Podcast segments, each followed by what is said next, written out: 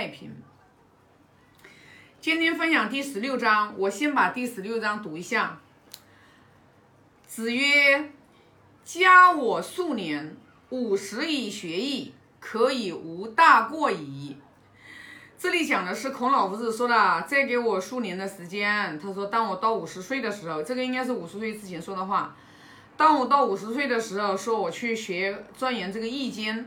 他说，那么我就不会犯什么大的过错啊。那那对易经的话，我也不懂，嗯，但是呢，我只知道乾坤和阴阳，易经就是一个变化的经。那我也在等我们达观师傅的话，将来给我们弟子的话，就是上易经。因为师傅说过，呃，让我们先把《论语》学好，让我们先把《论语》学好。说《论语》学好了之后，后面师傅会给我们弟子班会升级。然后呢，可能师师师傅也讲了，好像还弟子班可能还会挑选学生嘛，然后去教。那我希望将来我也能成为师傅那个比较被师傅选上去学易经的这些学生。那这里的话就是。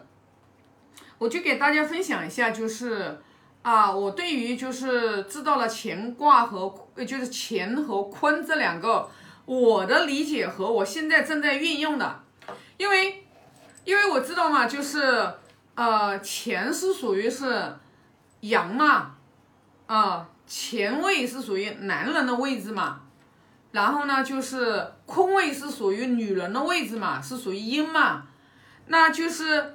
呃，我觉得就是说，一个人，尤其是特别是像我们女人，哎呀，我真的是觉得我们女人啊，真的，如果说我现在还没有学易经，但是我就明，我就现在靠我自己的领悟，我觉得我们不管是男人还是女人，那么当然了，尤其是女人，那你就更应该说，要在家庭当中，你是女人，那你就应该要把自己摆在空位上面，因为空位它是。它是永远是服从，啊前卫的，就是钱是属于是阳嘛，阳刚嘛，啊，在家庭当中，老公一定是前卫嘛，嗯嗯，妻子就是空位嘛。那我一直觉得，我觉得我在这一点，我就是其实我没有学这个，我也在，我还我是前一段失败的婚姻，然后给了我一个教训，就是说我我现在的先生是属于我是二婚。那我嫁给他之后，我后来就明白了，其实我要把我我在家庭当中，我一定要把我作为一个女人，作为一个女人的本位我要做好。所以说我在家里面我是不强势的。很多人以前都知道说，哦，我在家里面说我人很强势，知道吧？我人很强势，他们看到的是我在单位里面的一面，因为我在单位里面我是老板，我是做决策者，啊，做决策者，所以我很多刚的一面就特别的刚。但是呢，我在不断的修持，我明白我在家里面，我一定要有，我一定要有柔的一面，那就是在空位。那我觉得，我跟我先生结婚，今年已经进入第第九个年头，第八个年头，八周年。那我觉得我在这一点上面，我一直在努力。比如说像我，我，我，我跟他在一起，我们这么多年，我们啊，我从来都没有跟他吵过架。当然了，他肯定是对我发过脾气。但是我有一点，他对我发脾气，我从来不去顶撞他，我也不顶嘴啊。他发脾气，他发脾气就发，知道吧？那我觉得呢，就是说，那女人，你你作为一个女人，对吧？你在家里面，对吧？有时候难免的嘛，呃，那都不是圣人，是不是？那有时候的话，自己可能有时候做的不好呀，或者被他说两句啊，啊，那就说两句就说两句，知道吧？啊，这咱说两句，咱是心甘情愿的。觉得自己也有我这块做的不好，我做的不好，我后面改，对吧？你一定要改才行。自己做错了被批评了，你一定要改啊。那他下次看你，一，这个错误你不犯了，哎，他就高兴，对吧？所以你看啊，我其实在我先生的这个调教下，我觉得我现在，我现在在，所以我那天回老家，我还跟我们家里人分享，我说其实，其实我们啊嫁老公。女人嫁老公，其实你嫁了一个人，你其实就是嫁的是生活方式。什么样的人，就是嫁了一个生活方式。嗯，所以我就觉得，我们作为一个女人，我们就应该把自己在空位的位置上面，在家庭里面一定是一个贤妻良母，一定要扮演一个贤妻良母的一个角色啊。那做单位里面的话，一定就是说，在单位里面一定就是因为我是女人，我没办法，我肯定要在单位里面要做一个前卫，我要有一个阳刚之气，我要有一个我要有个决策，我不能拖泥带水，我不能优柔寡断啊。所以说，为什么说我后来就参悟到，为什么女人做事业啊，就是做成功事业特别难？那么，即使是事业做成功的女人，大多数情况下，她的家庭又不幸福。要么就是单身，事业特别成功；要么就单身，要么就是离婚，啊，要么就是从来没结过婚，要么就是离婚。然后呢，就是优秀的企业家说夫妻关系特别和谐，家庭经营的特别好的，哎呦，很少很少，凤毛麟角。我看到凤毛麟角，我就参悟了，我就知道为什么，因为女人她在单位里面，她就要把自己摆在前位，她在家里面就必须要把自己摆在空位。啊，在孩子面前必须是一个慈母，在老公面前她必须是一个贤妻，在单位里面她必须是一个有权威的领导啊，她一定，也就是说你要把在你五伦关系的过程当中，你要把它转换的特别的好。啊，特别的到位，特别的圆满，特别的衔接，那你基本上的话，你一定这个人活得很好，很自在。那对于男人也讲也是一样呀，那男人有时候在家里面是阳。对不对？你像像我们我们公司基本上都是男专家，那你看我们我们我们公司的男专家，我就其实挺佩服人家的，他们都没学经典，但是他们在我这个女老板面前，人家就把自己拐到空位，因为在单位里面，老板一定是前位，只有一个前位，所有的人都是空位，你必须要服从和支持力挺前位的这个老板，对吧？那你如果说你员工你本身是应该在空位，你自己把自己摆在一个前位，你整天跟老板对着干，那你，那第一个你没前途，第二个你在这个公司，除非你把老板老板干掉，否则你在这个公司你也没有发展，是吧？所以我就觉得易经真的是太了不起了，真的太了不起了。你看就乾坤这两个字，我就有很大很大的收益。然后还有一个就是变化。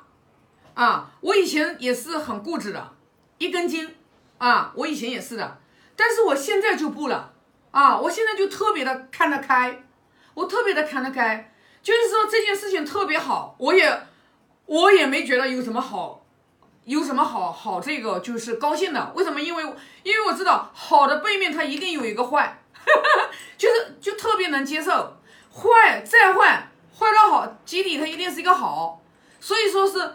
祸和福，我现在就明白了。祸来了，你也不用特别的高兴，啊，哦，祸来了，你不用特别悲伤，因为它后面就隐藏了一个，它后面都有一个隐藏的一个对立的关系。所以说什么呢？就是当你明白这个东西的时候，你就你就能能能很能很去看淡阴阳变化。所以你看《易经》啊，我是很受益啊，我真的是很受益。啊，我很受益。你看我这这两年啊，就是事情特别多，知道吧？啊，特别多啊，包括就这两天，哎呀，这两天的事情真的是翻江倒海，翻江倒海，翻江倒海。哎，如果我没修持，我肯定觉得会被影响。但是我真的觉得身形教育，我为什么感恩？真的啊，这两天发生很多的这种事情，对我情绪一点点都没有影响。而且的话，我是看到了是什么呢？我其实倒是真的是特别的升起这种悲悯之心，而且我看得清清楚楚、明明明白白，因为我知道因果。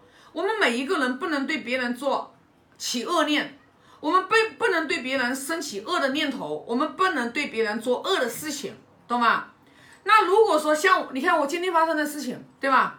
今天发生的事情啊，然后的话。我们一个股东好像说要到税务局去举报我啊，我们就是啊，财务总监就有点那个啥，我就跟他讲，我说没关系的，他就举报就举报，兵来将挡，水来土安。如果说真的是公司有什么事情，那我们该承受的承受，对吧？该承受就承受，没有关系的，这有什么呀？真是的啊，这有什么呀？就是所以说你要明白，每一件事情它都有一个原原因才形成这样的一个结果。我们都要去接纳，你做错事你就说错事，但是呢，你后面的话你就后面你就明白了，你人有时候是需要成长的。为什么讲？为什么我一直呃喜欢说孟子说的那句话：“天将降大任于斯人也，必先苦其心志，劳其筋骨，饿其体肤，空乏其身，行拂乱其所为。所以动心忍性，正义其所不能。”人生的旅途过程当中，没有一个人他说是一帆风顺，他能有所成就的，他一定是啊，一定是波浪起伏。然后的话，就看你，就看你遇到任何的这个磨难和挫折的时候，你是以什么样的一种心态去对待？你很积极，你很阳光。我做错事了，我改正，对吧？我没，我无论别人怎么来打击你，都不能让你丧失。都不能你让你丧失一直坚定的信念，一直坚定的信念。人一定要行功立德，只要你是每一个念头是对别人好的，你每一个念头你都是成人之美的，你每一个念头我们都是与人为善的。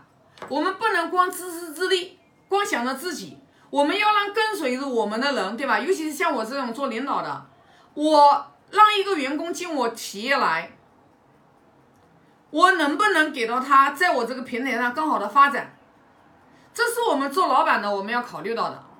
如果说我们做老板，我们只想着说我们啊，就想着光满足自己的私欲，然后根本就不顾到别人到底跟着我，他会有个什么样的发展？然后的话就是没有大格局，不行的，做不了的，没有大格局做不了的。所以说呢，就是，呃，任何的这个人生的命运，就人生的命运的轨迹，是我们脚踏实地，与人为善啊，与人为善，成人之美，付出利他，真诚奉献走出来的这条路，很夯实的，一步一步，一步一步，一步一个脚印走出来的，不用去急功近利，不用太急啊。老天爷是忽悠善良的人呢，所以说呢，对易经我还不懂，但是我知道这几样东西啊，我知道易经里面的乾坤和阴阳和无常啊，所以呢，那这对这一章的话啊，我就就分享这么多啊，我现在发个大愿啊。